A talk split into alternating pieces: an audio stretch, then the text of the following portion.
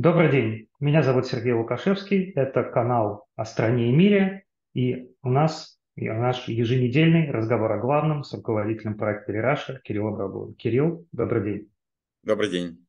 А, напоминаю подписываться на телеграм-канал о стране и мире, на наш YouTube-канал, на телеграм-канал Рераша, и, пожалуйста, поставьте лайки и напишите комментарий к этому видео, чтобы больше людей смогли просмотреть, посмотреть наше видео. Мир сегодня прикован к ситуации на Ближнем Востоке, на ситуации вокруг сектора газа.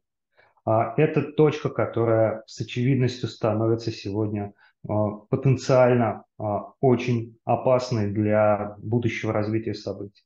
Но, тем не менее, мы наш разговор все же начнем с той войны, которая к нам а, гораздо ближе и которая в некотором роде, по крайней мере, в этическом плане для нас гораздо значимее.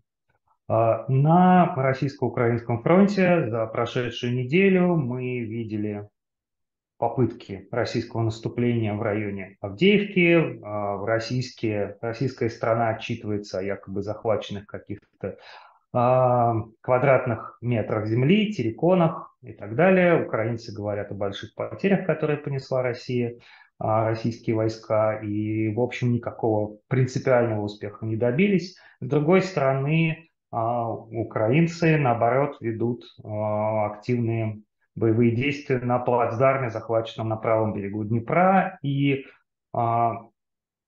Конечно, вопрос, сможет ли это направление стать таким дополнительным вторым или, может быть, даже третьим или четвертым, но главное, что важным фронтом боевых действий. А, но, Кирилл, как вам кажется, вот в, мы же все время обсуждаем скорее не такую военную часть, а презентацию этой войны в таком медийном, да, медийном политическом пространстве. А, что с этой точки зрения а, сейчас происходит с непос... в отношении непосредственно боевых действий а, в российско-украинской войне и в том же, в том числе на фоне того, что происходит вокруг сектора газа? Да, действительно, мы можем, то, что, о чем мы каждый раз говорим, и то, что мы можем обсуждать, это те медийные, э, та информация, те медийные а, события, которые формируют в нашем представлении, в представлении очень многих людей, миллионов людей, десятков миллионов людей в Украине и в России, представление о том, как развивается а, события войны, как она что там происходит. И э, здесь, ну вот если так в, в общем э, говорить, то мы можем сказать сегодня, что уже примерно 5 месяцев существенных событий нету существенных событий в том смысле, что там существенных изменений ли, линии фронта. Там в мае, кажется, да, был наконец взят э, Бахмут, если так можно выразиться, и с тех пор э, как, как бы нету э, никакого существенного прогресса ни с одной стороны, хотя с обеих сторон предпринимались э, какие-то наступательные действия. Этот, этот дедлог, э, это 5 месяцев, это четверть всего, всей длительности, да, примерно войны а, на сегодняшний день, ну, меньше чуть, да, а, нет, 20 месяцев, да, 20 месяцев, и из них 5 мы не видим уже никакого продвижения. Это может измениться, это не, а, не записано нигде, что это так и будет. А, мы, как я говорили уже в прошлый раз, можем констатировать, что у обеих сторон пока есть сил а, защищать свои позиции и нет сил, чтобы наступать и менять в свою пользу эти позиции. При этом, как бы, судя по последним вот такой информации, возникает впечатление, я говорю именно о впечатлении, что а, российское наступление под Авдеевкой развивается, да, там есть некоторая, не, те, те вот, то, то, если мы вспомним событийную как бы канву взятия э, Бахмута, что вот это, это как бы сужается, сужается, э, чуть-чуть продвигаются войска наступающие, ну и в конце концов это, скорее всего, кончится, как, чем может кончиться как бы сдачей этого форпоста.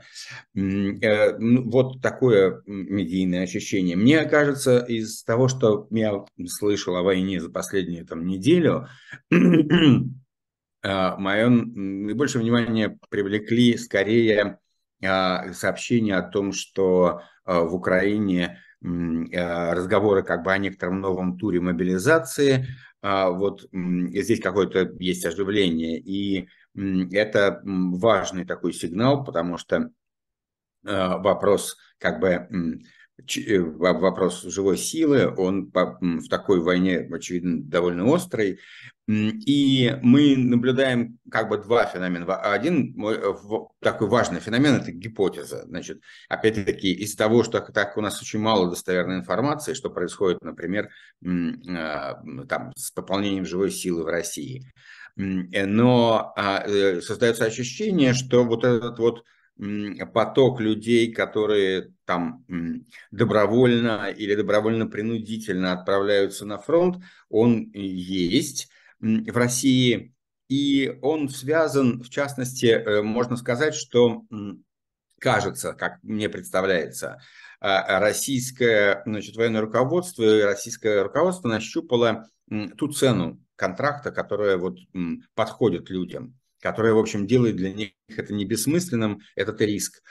Тем более, опять-таки, что ну, мы плохо осведомлены о динамике потерь, но, вероятно, по крайней мере, в конце лета было, это было видно, что динамика потерь такая понижающаяся, то есть потерь меньше гораздо, чем вот на протяжении э, сезона прошлого, вот до лета. А, с осени 22 года до, до весны 23 а, были высокие а, потери, о чем мы судим по э, продолжающемуся замечательному, ну, очень важному проекту BBC Медиазона, который подсчитывают, значит, э, те потери, которые известны из открытых источников, и по ним мы, как по индикатору, можем представить себе вот динамику потерь, общих потерь.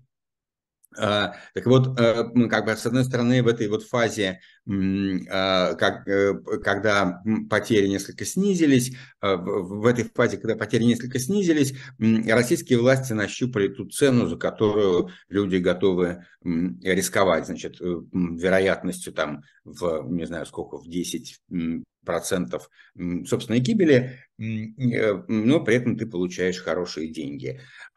А, они там складываются там из нескольких элементов, эти, эти выплаты, э, и получается достаточно существенно. И вот это то, что то, тот источник, из которого можно черпать. Не очень понятно, насколько э, в э, значит, насколько насколько это э, эффективно с точки зрения ну, вообще армейской организации, потому что э, есть нехватка офицеров, есть нехватка, а некоторая разбалансированность общей управленческой структуры. Мы знаем, что какой-то высокий уровень есть насилия э, уже там на, на фронте и э, там какие-то убийства, какие-то заградотряды, какие-то расстрелы, какие-то эти самые ямы пыточные, все это как бы таким фоном информационным присутствует, э, но а, как бы вот пока этот поток есть, пока для него это не является ни уровень текущих потерь, ни э, все эти нестроения, которые, видимо, есть э, в войсках и вблизи фронта, они как бы не являются таким э, отталкивающим препятствием для тех, кто идет, значит, за деньгами э, воевать. Вот. Э, но и... при этом, а, простите, Кирилл, но при этом а, этого потока не хватает на то, чтобы действительно а, всерьез переломить э, ситуацию в свою пользу. Да? Ну, как бы слава, она, богу, она... слава богу, слава богу, оказывается, солдат недостаточно. Uh, да, э, тут uh, мы, пока это так. Пока это так, и, но э, я просто отмечаю для себя, да, что вот ну, какой, какие там потенциалы есть для пополнения, для пополнения живой силы. Если это война на истощение, то это важный вопрос. Вот э, на данный момент я вижу, что российская сторона наладила какой-то такой рычаек. Да, как мы говорили, это пока не, не приводит к изменениям на фронте, но просто как такой элемент институциональной картины это надо отметить. Только в этом смысле. А, ну вот, это то, что я слышу, а, как, опять-таки, да-да-да, это то что, то, что мы слышим про, про войну, вот такого за, за А вот эта история, на все, каждый раз надежда на а, чудо-оружие, вот была надежда на ракеты Атакамс, и, в общем, непонятно, кажется, что все-таки не решает вопрос более качественного, более качественных вооружений для Украины, опять же, играет все в одну и ту же, в кавычках, игру. Да? Украина, не, он дает возможность Украине держаться, но не дает возможности переломить ситуацию в свою пользу. Да, э, да, безусловно, э, безусловно, это так. Э, то есть, скажем так, что э, это, я думаю, что оружие, э, так, такого рода оружие, ну, во-первых, мы как бы не знаем и количество его, необходимого количества, поставленного количества, сколько нужно. Мы видим, что есть есть некоторые изменения в логистике, да, там передислоцировали флот, а, видимо, должны будут еще больше отодвинуть от линии фронта а, как какие-то логистические центры и узлы.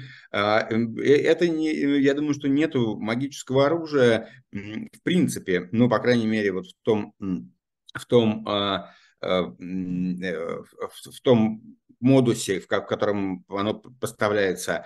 И мы все время видим, что э, нам все время кажется, что если бы это оружие раньше было поставлено, действительно, здесь есть, там, есть, там, там был, очевидно, такой гэп, и э, был такой разрыв, который мог бы сыграть роль. Э, и пока принималось э, решение о поставке тяжелых наступательных вооружений для Украины, этого времени хватило, чтобы выстроить оборонительную линию. Э, что касается там этих ракет, то в моем представлении они могут усложнить а, ситуацию там и, и в, как, в какой-то момент это может сыграть свою роль, но это, там нет такого, что вот есть золотой ключик, вот ты его получил и, и открыл все двери.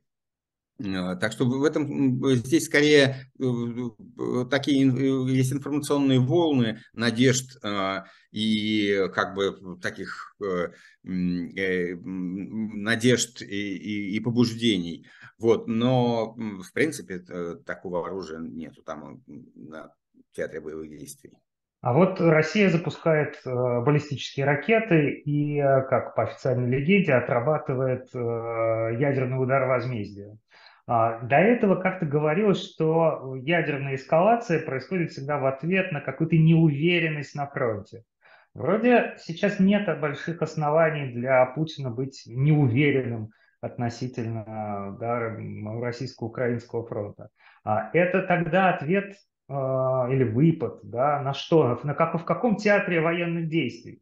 В украинском или в ближневосточном, где Америка да, с, с разных концов а, стягивает э, свой флот в, к, к, к берегам Израиля?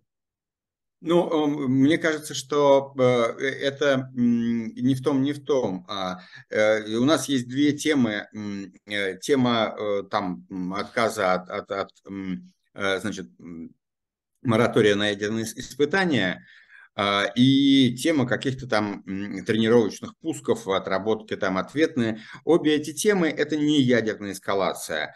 А, э, ядерная эскалация – вот это вот то, чем Путин несколько раз занимался, когда он э, делал чрезвычайно мрачные такие заявления, в которых говорил, что вот мы не потерпим и э, защитим свою территориальную целостность, и что наша ядерная доктрина предполагает, что когда экзистенциальная угроза, то вот, вот разговор об экзистенциальной угрозе это, это ядерная эскалация.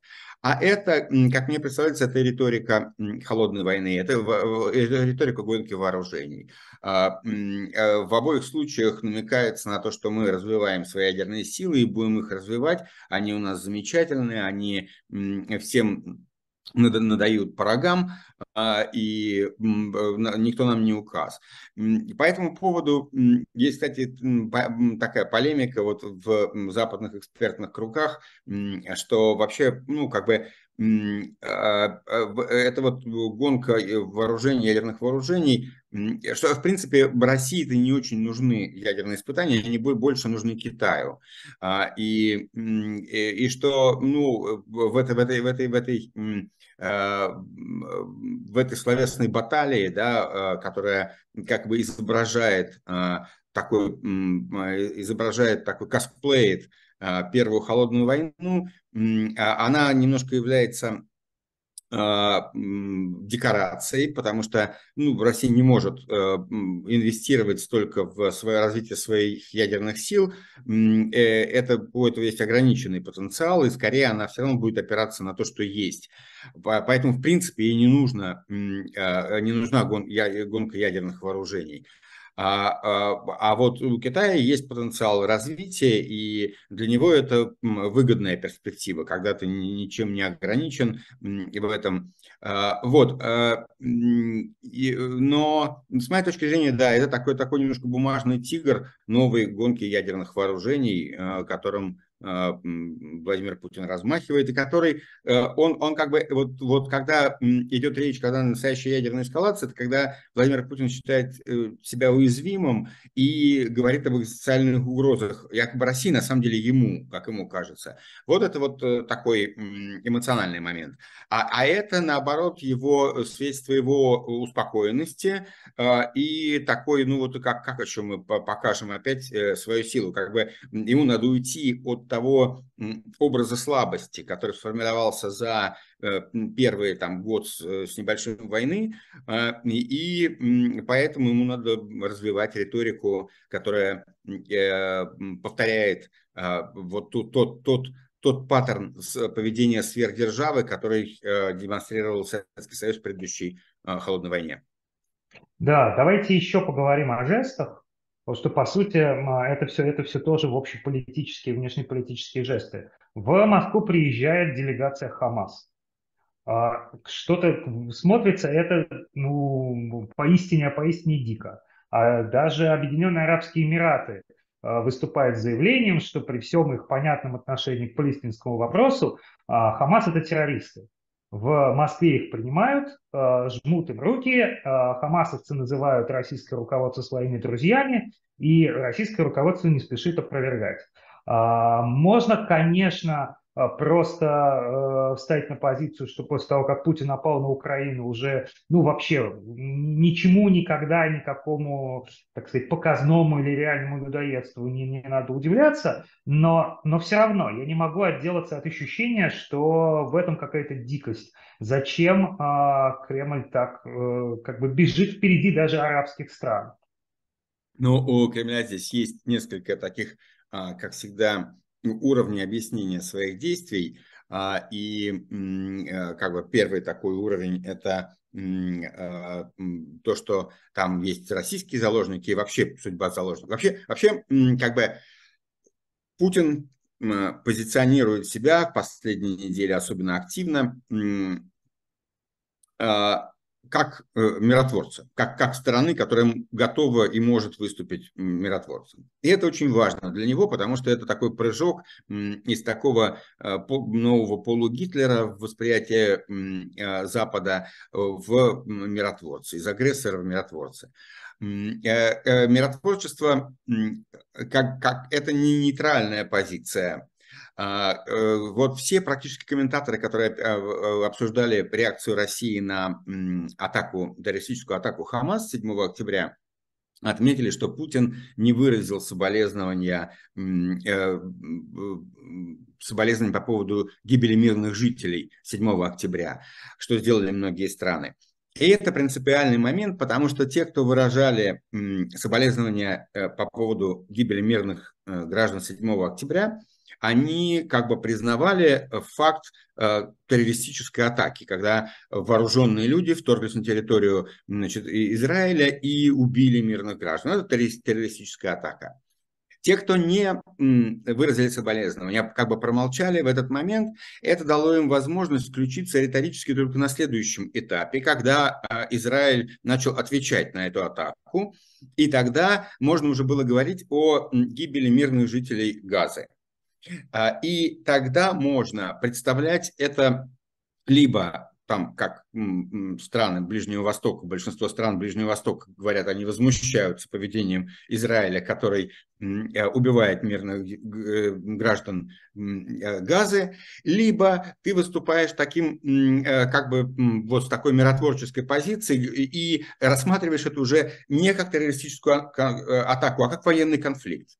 А, ты рассматриваешь это как некоторый конфликт между двумя сторонами и, и, и говоришь, что ну, главное его остановить, а, и вопрос о его начале тебя не интересует, ты как бы не, не заглядываешь туда, ты вот хочешь замерить две враждующие стороны. Это, эту позицию можно занять, если ты пропустил вот этот вот первый фрейминг э, события как террористического, террористической атаки. Что Путин и сделал. А, э, и в этом смысле, значит, вот сейчас он активно развивает такую идею российского миротворчества, идею, которая, безусловно, должна продаваться глобальному югу, а, но э, ситуация здесь как бы еще сложнее, а, потому что, потому что вообще, ну, как бы, если бы если бы э, этой атаки не было, то Владимиру Путину стоило бы ее спонсировать и, и придумать.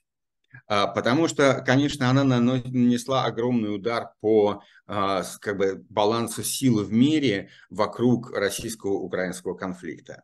И, и э, это очень серьезное изменение. И здесь главное, э, на мой взгляд, здесь даже заключается не в том, что как бы там глобальный юг в большей степени стал а, э, э, как, как, ну, как бы глобаль... Э, Путин перед глобальным югом а, возобновил эту вот антинеоколониалистскую риторику, антизападную риторику. Мне кажется, что это такой не очень сильный эффект. Более сильный разрушительный эффект, на мой взгляд, это производит на западное общественное мнение и вообще на фреймирование войны, а, а, вот российско-украинской. А, э, как, как бы идея, э, идея, э, идея такого единства Запада и единства всего мира, как пытался, который пыталась, пытался, пытались западные страны организовать, а, в отношении российско-украинского конфликта, она опиралась на то, что в этом конфликте очень очевидно, кто жертва, а кто агрессор. И а, как бы сочувствие к слабому, как на которого напали, это такой фундамент э, э, э, фокус как бы эмпатии к Украине, фокус западного единства. И кроме того, это напал, безусловно, очень авторитарный и жестокий лидер. И здесь достаточно понятная картинка, и здесь ясно, вот есть агрессор и есть жертва. А конфликт, который разворачивается сейчас на Ближнем Востоке, в Израиле, он имеет другой такой раскалывающий характер, а, а, потому что здесь э, как э, для разных сторон, для разных точек зрения, для разных групп в мировом общественном мнении э, и в европейском общественном мнении даже, а, вопрос о том, кто является агрессором, а кто жертвой, расщепляется. И это конфликт принципиально иной, в котором э, люди говорят разные и, и настаивают жесточайшим образом на своей правоте, утверждая, что жертва этот или жертва этот. И это э, как бы тот идеальный паттерн а, путинской э, пропаганды и путинской идеологии о том, что нету вот правды, да, что в зависимости от твоего взгляда все меняется, кто, кто жертва, а кто не жертва. Россия на самом деле жертва Запада, а не, а не Украина жертва России. Э, и вот этот вот фрейминг такого амбивалентного конфликта, в котором ты не можешь однозначно говорить о том, где жертва, а где э, агрессор, потому что с разных сторон слышишь принципиально разные утверждения, это, это такое разрушение той, той, той, того фрейма, который поддерживал единство большой части мира во взгляде на российско-украинский конфликт. и который, к которому присоединялись в той или иной мере и э, страны глобального юга, которые, может быть, не присоединялись к санкциям, но твердо знали, где жертва, где агрессор. Теперь это, этот новый конфликт, он размывает в мировом общественном мнении вот этот вот фрейм ясности. Ну а кроме того, мы видим, что до того, до, вот, э, до этого э, конфликта, а, что вот это единство, ценностное единство Европы в, э, в сочувствии Украине и в противостоянии агрессивному такому агрессивному путинизму, оно оспаривалось в Европе крайне правыми, которые утверждали, что это все лицемерие и что это единство, ценностное единство, это манипулятивная техника. А на самом деле там все не так. А, но теперь мы будем наблюдать и наблюдаем, что это единство, оно оспаривается а, э, и в арабо-израильском, в отношении к арабо-израильскому конфликту, оно оспаривается слева, а, а потому что, ну, и здесь оно оспаривается фактически с той же самой риторики, а, э, в той же, ну, не, ну, в близкой риторике, в, в том смысле, что левые говорят, что то единство ценностей, о котором вы говорите в применении к украино-российскому конфликту, вы его сами предаете в отношении к палестино-израильскому, становясь на сторону сильного. И вот это, это, это атака с двух сторон, с левого э, и правого фланга на это единство, она, конечно, э, очень усложняет ситуацию, как и вот то, то рефреймирования э, военного конфликта, про который я говорил перед этим. Вот э, если мы обратимся там, к американскому общественному мнению, я здесь цитирую, собственно, ваш э, обзор на Рераша, да, то в Америке больше 70% общества да, понятно, что э, э, среди э, левых есть очень много людей там, с большим медийным ресурсом и какой-то символическим капиталом, но больше 70% американцев поддерживают Израиль, поддерживают помощь Америки Израилю, а это выше, чем на данный момент э, помощь Украине. И кажется, что байденовское решение совместить вот это все в один пакет, оно, в общем, э, оно, в общем довольно, довольно мудрое. А, и кажется, что вполне, вот у меня нет данных по Европе, да, насколько я понимаю, но а, по Америке эта матрица вполне ложится одна в другую. Да, да, да, да, до какой-то степени да, и я не говорю о том, что все разрушено, все никакого э, единства больше нет, но ему предстоят дополнительные испытания, и в той же Америке, в, той, в тех же опросах, которые высылались, которые мы описываем, описывали на этой неделе, а, мы видим, что там среди, а, э, среди э, демократов там где-то 68% э, симпатизируют значит, симпатизируют, да, 68% симпатизируют их симпатии на стороне Израиля, и, и это достаточно низкая а среди молодежи э, мы, мы видим вообще очень низкие симпатии. То есть, то есть ну, там тоже там 40% на, на стороне Израиля, 20 э, с чем-то процентов на стороне э, Палестины симпатии, и 30 не могут определиться. А, и это достаточно низкая консолидированность. То есть 68% это еще ничего, а, но вот когда речь уже идет о таких цифрах в молодых поколениях, то это это не очень высокая степень консолидации, и это значит, что у нее есть дополнительные проблемы, и не очень э, ясно, как их решать, не очень понятно, какие риторические э, средства, какие, какие э, здесь пригодны, чтобы э, достичь компромисса между э, левым таким взглядом на конфликт антиизраильским и вот этим общим, э, общеценностным взглядом. А, как здесь возникает та же самая коллизия, да, вот эта вот э, коллизия лицемерия, обвинение в лицемерии, в двойных стандартах, которая очень разъедает его. И получается, что это с двух сторон. Теперь, теперь этот поток, поток обвинений в, в двойных стандартах, он идет с двух сторон. И это очень э, неприятная и, и тяжелая э, ситуация. И мы слышим, что вот э, та, та риторика, например, с которой выступает Зеленский, который говорит, что вот это одно и то же. Террористическая атака России против Украины и террористическая атака Хамас против Израиля – это одно и то же. И надо понимать, что как бы э, это, э, это в логике Зеленского 22 года такие утверждения, вот та, та риторика, она таким утверждением давала какую-то силу, она тогда имела силу, а сейчас это, это скорее это слабая позиция, это слабая риторика, которая будет э, увеличивать э, число тех, кто эмоционально не сочувствует а, Зеленскому и, и Украине. А, в силу того, что для них размывается да, частота частота вот этого противостояния, которое раньше существовало, она теперь размыта этими, э, этими дебатами вокруг э, э, арабо-израильского конфликта.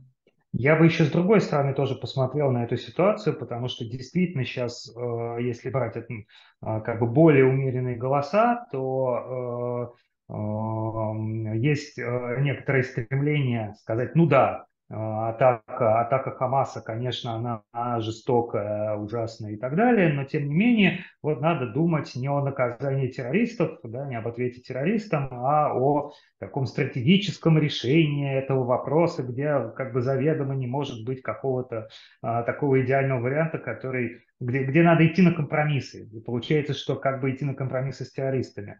А, но и в отношении а, Украины, а, насколько, можно, насколько можно судить, продолжается такой постоянный вбросы стихийные или, может быть, где-то организованные, тоже, тоже подобной риторики. Да? Я имею в виду, с одной стороны, вот заявление Илона Маска, что с Россией надо договариваться, и, значит, менее известного человека, американского бизнесмена, а, по, и, по фамилии Рамасвами, а, который тут выдвинулся кандидатом в, э, на выборы от республиканцев на президентские. Но при этом и вы пишете тоже на Рераше про распространение в общем подобных нарративов э, в Европе в связи с местными выборами.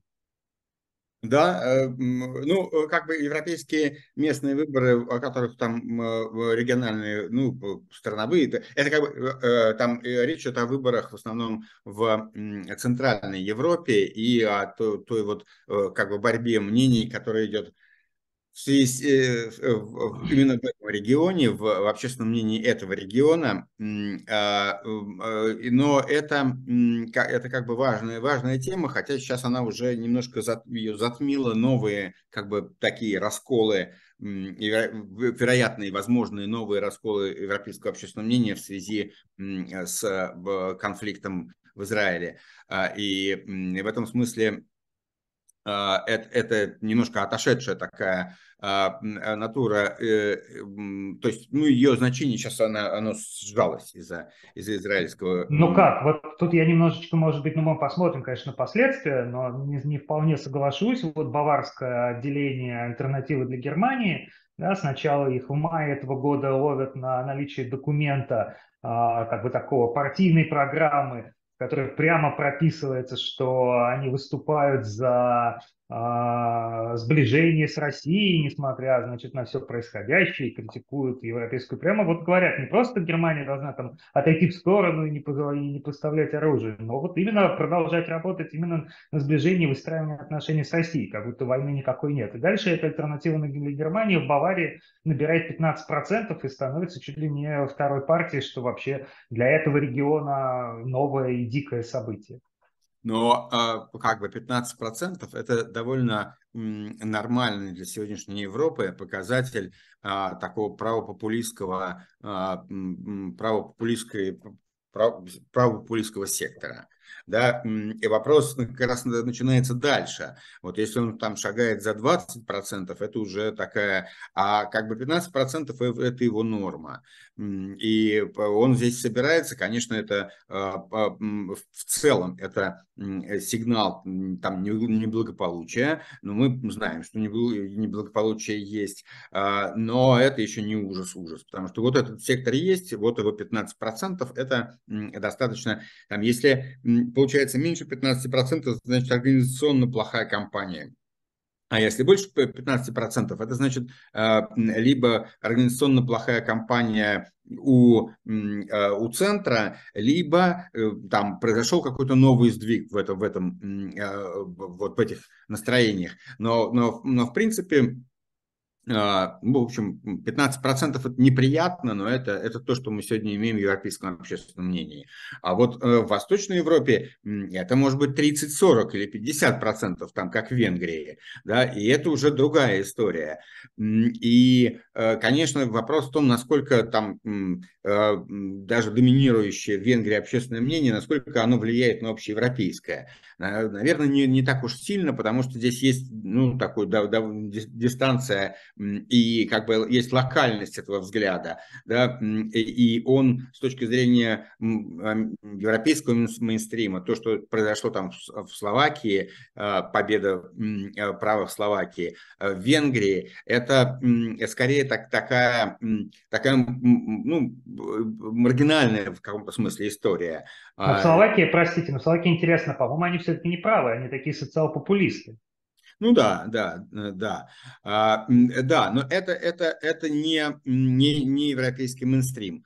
А, и э, мне кажется, что потому что вот мы видим на сегодняшний день по общественному мнению в Европе, в принципе, э, вот до того, как началась, мы, мы еще увидим последствия, как бы такие социологические последствия а, конфликта э,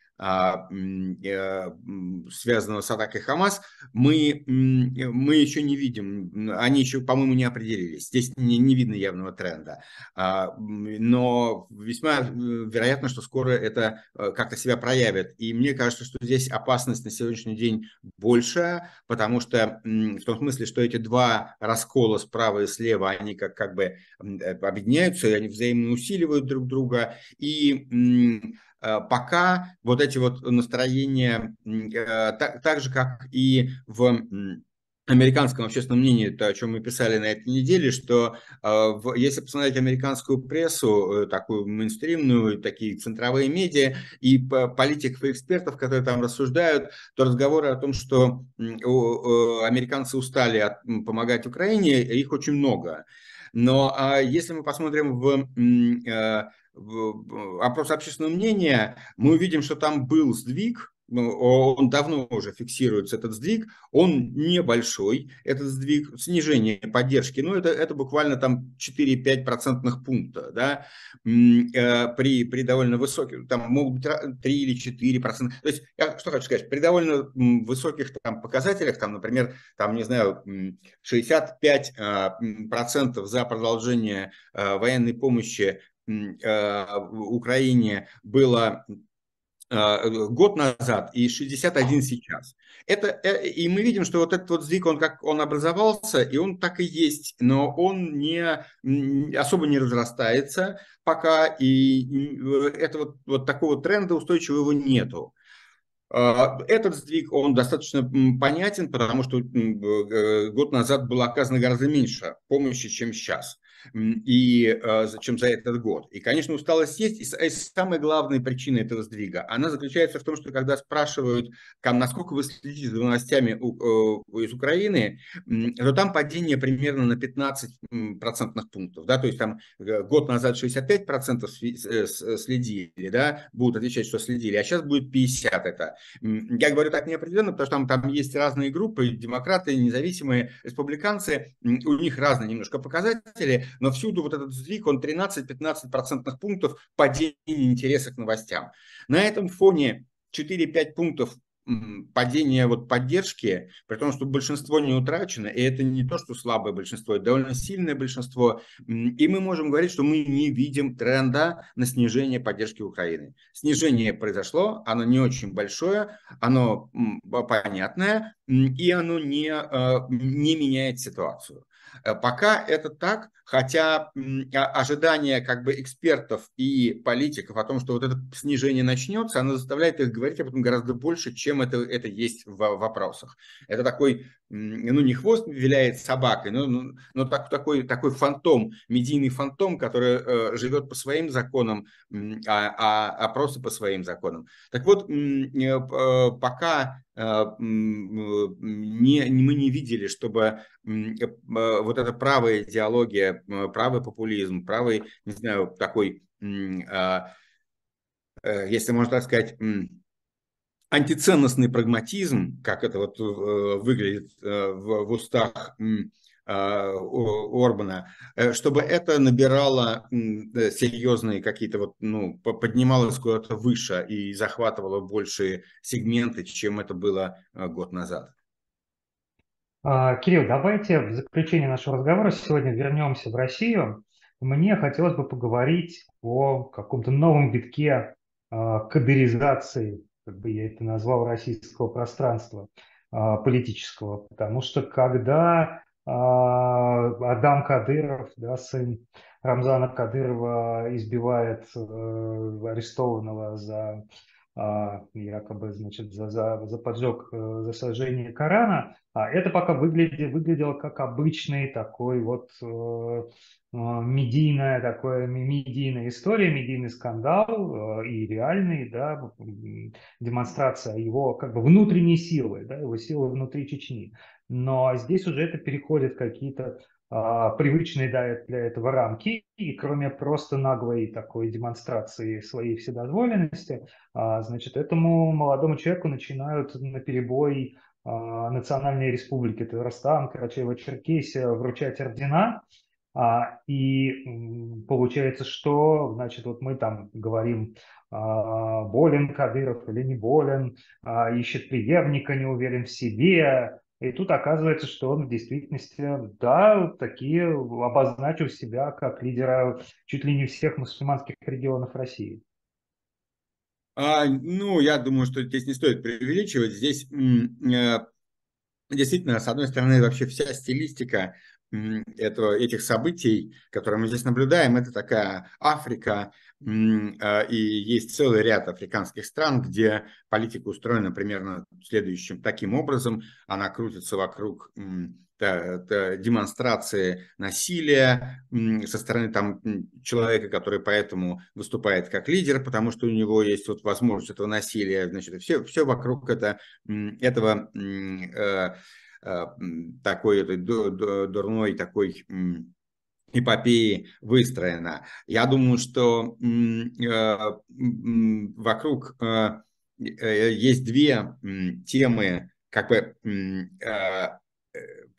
мы, мы видим, что вокруг фигуры Кадырова есть напряжение, что ну, он, видимо, перенес тяжелую болезнь, видимо, что-то у него там не так со здоровьем.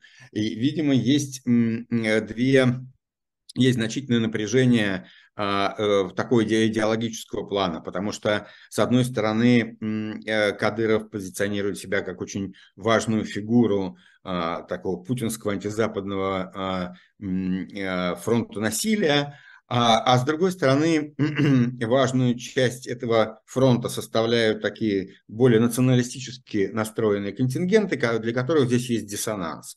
И э, с, с тем же самым Кадыровым-младшим мы видим, э, как бы, на мой взгляд, две истории с одной стороны, попытки медийных атак, да, э, как бы популяризации этой, этой Э, э,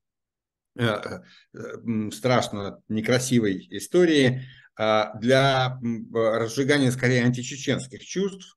И э, наоборот, значит, такое попытка значит, защиты и демонстрации, что да, так оно и есть, так оно и будет, и это часть политической картины путинской России, важная часть, которую Путин будет защищать и которая имеет огромный а, вес и один, огромный кредит доверия. И вот эта, эта борьба, она э, в медийном поле разворачивается. Это как бы, э, вот я сейчас не обсуждаю, э, как, что собой представляет Чечня, Кадырова сегодняшней России. Это дикое поле, поле насилия, Африка. Э, и, э, да, но мы сейчас обсуждаем, что происходит вокруг а, фигуры Кадырова, значит, э, и, и, и почему это происходит. И для меня важными являются две, вот эти вещи. Первое, что у Кадырова плохо со здоровьем, как мы могли убедиться вот из того, что мы слышали и видели.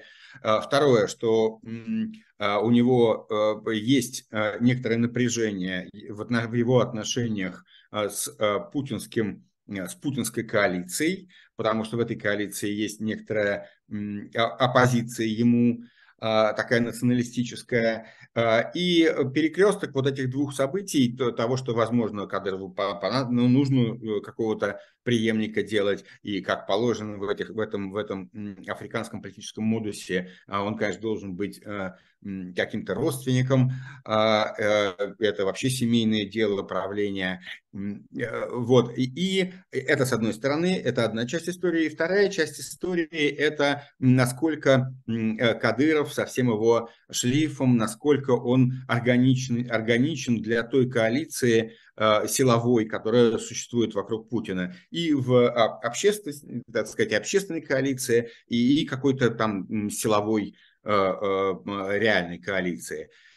И где-то здесь вот эти две пружины друг друга все время все время приводит в движение такое информационное пространство, которое разворачивается вот в этой такой тиктоковой э, насильственной э, такой пропаганде, пропаганде такого, такого не, не государственного, какого-то какого-то чистого а, насилия не государственного толка.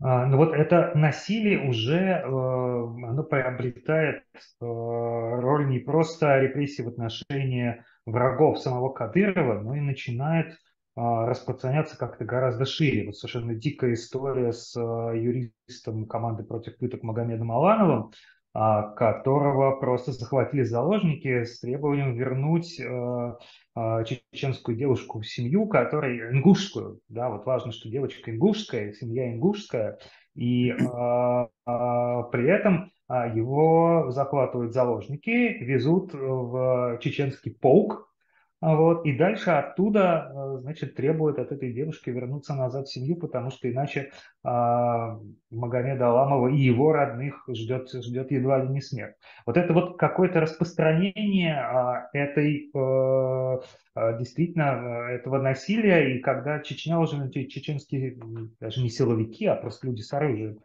правильнее так сказать, начинают играть какую-то инструментальную роль для насилия в остальных регионах. В общем, мне кажется, что это а, действительно какой-то какой не просто а, проблема самого Кадырова, а кадыризация, кадыризация России.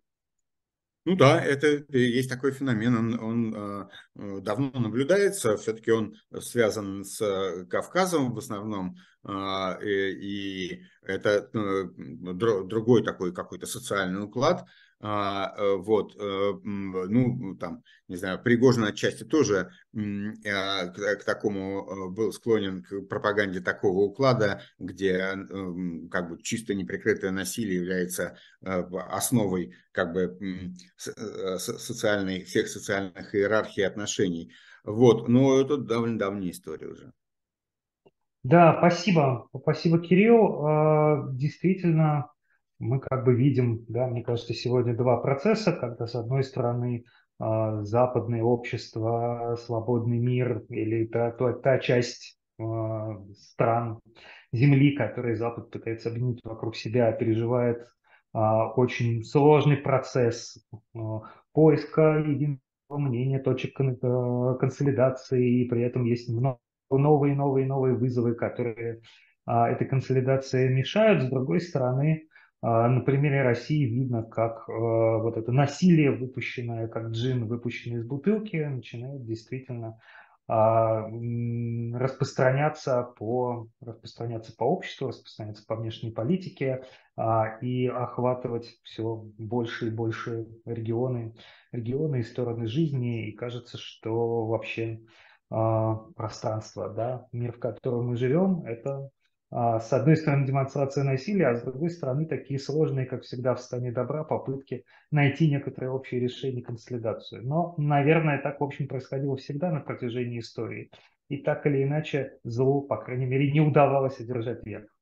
Вот. Будем на это надеяться, будем смотреть за событиями. Оставайтесь с нами, ставьте лайки этому видео а, и а, подписывайтесь на наши каналы в YouTube и в Телеграме. Спасибо и до свидания. Всего доброго.